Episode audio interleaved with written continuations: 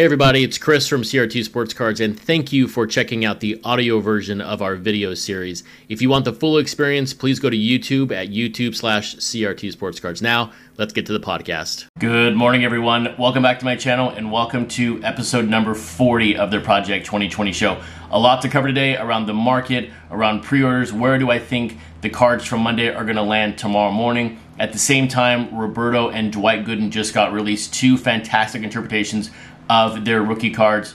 But we're going to all see these cards differently, but that's what makes this project so great. But first, if you're not subscribed and you want daily news around Project 2026 out of the seven days of the week, hit that subscribe button. So let's jump right into it. It's Tuesday morning. We have four cards out now. We got six more to go. But the one thing that when you think about this project from a visual perspective and how to look at it, I think the one thing that we are not going to look at things differently on, or we're, gonna, we're not going to look at this differently, is the way the market is moving right now. Yesterday in the market, there was a tremendous day move forward again in the first player and the second player pricing. There was some, you know, downward trend in a couple of cards, but for the most part, everything moved forward. So when we when we're looking at this, the market continues to strengthen, and that's only good for everybody altogether. And like I've said it many many times, this is an organic growth, and this is slow and steady, not the pump and dump from last month. The other good thing here is that yesterday in the market, at least from what I can see, there was there was no rational or there was no irrational purchasing or people trying to manipulate the market. They're going to come back. They're going to try that again. We need to be vigilant with that. The the the Rickey Henderson 760 auction is still on Terapeak. That's not going to go away. Just like the George Brett sales from the other day that are four or five hundred bucks, which is why that pricing on the Mr. Cartoon is so off at the moment. Those are still there, but it looks like right now that whatever they tried on Saturday or Sunday, whenever this happened, it did not happen yesterday, but it could happen again. So we just got to be vigilant with the market overall. But let's take a look at the chart and then the first and second player price. So here's our very messy bar graph and line chart together. I don't like to use this much on the show just because there's so much data on it. But when we look at it from the right side, what's important here to know is that within the last couple of days, even though volume is yesterday was at 912 overall, the average volume was $69.70, which was in line with the day before at $69.56. So it's good to see a spike and it's good to see it level off within the net or back-to-back days. We'll find out what happens today. But looking at first player pricing here, so much green. Only two cards are down this week when you think of 623 to 628 to 616 to 622 and then yesterday only one card sold less than than the weekly average with that Nolan Ryan. So a lot of positive movement here in the first player pricing and some good prices here. I mean, look, Mike Trout 775, Ken Griffey 401. Taking a peek at the second player pricing, not as much green, but to keep keep in mind here with these, there's there's more inventory of these, so these sometimes don't move up as fast or with the same velocity as the first player cards. But for the most part, a lot of green here and still moving forward and some good sales overall. You look, Ichiro card 22, 330 with two sales, up 26% versus the average from 623 to 628. Then you even look like Mike Trout yesterday, up to 34.50. Now look, before it was 33.68. We get that it's, it's pennies on dollar, but it's good to see it moving up. Also, Mariano Rivera up to $56 from $47, up 18% yesterday. So that's really good to see. So when we have this much movement in the market from a positive perspective, does it become a buyer's market or does it become a seller's market? I mean, from a buying perspective, I think maybe the best buying time for these cards is maybe 10 days ago, but you can still get them for cheap because if you really pull the Twitterverse, social media, everyone's gonna say Project 2020 is failing, it's losing value. But if you actually look at the numbers, it's actually moving forward. So you can find deals out there. Like I just picked up a, a Roberto Clemente Natural card number two for me uh, today, and it was a little bit higher than the average pricing for the past five days, but it was lower than the price of yesterday. So I don't know if everyone out there is attuned to these prices rising up. So there's there is still potential for deals out there. And then if you're selling right now, do you, you know, selling at the peak is very challenging because you open yourself up for returns if the if the pricing does not stay, you know, steady for a while. But maybe if you have some extra cards now, maybe you were lucky to pick up some early cards early on, maybe you move one now or maybe you move two, which will fund purchases on the back end. But it's a really interesting time right now in the market because you can you can find deals because people don't know the market's moving up, and also you can sell because I think your, your risk of return is low at the moment. So it's really tough today to have a second and a first card. They both mean to me so many different things. But when I look at these two cards, the second one for me is going to be this Roberto Clemente. But when you look at the actual card itself and you think about what does this card say to me as a buyer or as a, or as a fan of Project 2020, it's simply put, this is Roberto looking at his entire career as a rookie. He's he's looking at the the background. He's looking at he's looking in the distance in a sense. This card is very somber because of what happened, of course, with Roberto Clemente uh, when he tragically passed away. But when you think about what he accomplished in his lifetime, it's just fantastic. So this card just to me has a very somber feel to it, and that's why it's just kind of not number one. But at the same time, it is a fantastic card overall.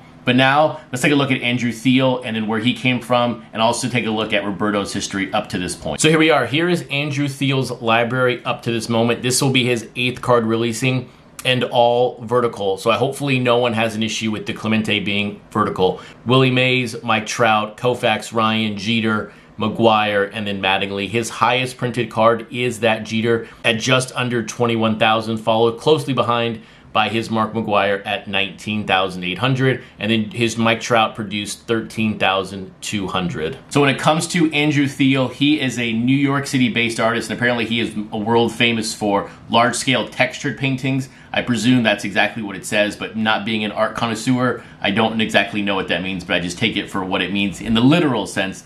But when you look at his artwork so far, and Andrew Thiel is an artist for me personally that I just don't have a favorite card. They all kind of to me look the same. They're all kind of the same style. Whereas I can look at different artist cards and, and identify one that's better than the other. Maybe because he hasn't done an Ichiro or a Griffey yet, I don't know. But maybe if I had to pick one, if it, if it was, I had to make a decision right now, it's probably McGwire's 87 card that's the best. And now when you look at Roberto Clemente, this is also his eighth card. He had Mr. Cartoon, Natural, Grotesk, JK5, Oldmanalan, Matt Taylor, we talked about yesterday, and then we had recently the Sophia Chang. His number one card was his last card with the Sophia Chang at 12,000, and his lowest printed card right now is that Natural at 1,819. So when you look at Roberto and you go, what are my favorite cards of his at the moment? Everyone knows my affection for Grotesk in his design, but I actually, in this player for Roberto, I prefer the natural Roberto over the Grotesk. I just, I really like that design. I think it's clean. So if the Roberto Clemente is my second favorite card. That means my first card is going to be this Dwight Gooden Efdot, and it's for a couple different reasons. And look, you're going to look at the apple, you're going to see the Big Apple, you're going to see New York, but when it comes to Efdot's designs, he teaches us something about the player in every card, and it's it's never overt. It's always hidden, and it takes a couple of days or a couple of hours to really look at what he's telling us. Second thing here is that these cards, and this is the reason why I'm such a big fan of Project 2020, especially of the artists who do these cards in the moment. Dwight Gooden has a mask on. In 5, 10, 15 years, 20 years, we're going to look back and we're going to be able to say that card was produced in COVID 19 times. I mean, yes, 2020 is going to be the Spanish flu of 1919. This card is so specific to the time frame. It is just amazing. And there are things in there I'm sure that I'm missing right now that I'll be able to see in a day or two when somebody recognizes it. But I just love this card because it's going to teach us something at the end of the day. So this is Efdot's seventh card overall. He's had McGwire, Mays, Ryan, Williams, Tony Gwynn, and recently with the Jackie Robinson. His Mr. Padre, Tony Gwynn, is the highest printed card, right in the middle of the bubble at 31,000, and his Jackie Robinson sold 14,000. So when it comes to Efdot and what Efdot does from a design perspective, he has the ability to take a, a piece of plywood on a window or a blank wall for a building and turn it into a fantastic mural. So if I were you, I would check out his work. But when it comes to what his work right now in Project 2020 is my favorite, it is that Jackie Robinson. Look, I'm a huge Robinson fan. Like my Mariners hat, my Mariners jersey, both have 42 on it. So for me, it's a dead that's a dead giveaway. I really, really like Jackie Robinson. And thinking of teaching us something, there were some Easter eggs in that card. So I thought it was just a fantastic job overall with that Jackie Robinson. Now, this is Dwight Gooden's eighth card overall. He led us off with Tyson Beck, which is the lowest print card in the set. Then Joshua Vides, Ermsy, Mr. Cartoon, Ben Baller, Grotesk, and then Fucci overall. His highest printed card is, no surprise, the Ben Baller, 25,928. And then his second highest printed card is that Grotesk at 8854. When you talk about my favorite, it's not the Grotesk. So shocker there. It is actually the Fucci Dwight Gooden. That one is my favorite at the moment. Fucci is growing on me as an artist, and so I'm really, really want to see the rest of his artwork come out. But right now, for me, Dwight Gooden, Fucci is the card to have. So now taking a look at pre-orders from Monday on the Matt Taylor Cal Ripken and the Tony Gwynn Gregory Siff. Tony Gwynn second here with 37 and then Cal Ripken at 70. Where do I think those print runs are going to fall? And I wanted to look back at some player data to see where can we find some similarities here. Tony Gwynn with 37 pre-orders, very much in line with Mark McGwire's Fucci, Sandy Koufax's, Rickey Henderson, and then Dwight Gooden's Fucci. His second, his last pre-order card was the Matt Taylor. He had 67.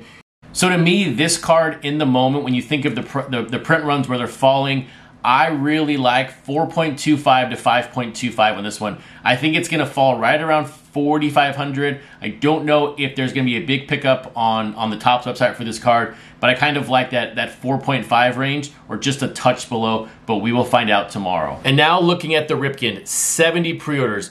Looking back at some similar information here with, with Cal Ripken, look, Rickey Henderson at 68, Willie Mays at 70, Gibson at 65. So a lot of cards recently that have similar numbers right around 70. Cal last card was the Ben Baller. You can never use that as a guide for a current release of a player.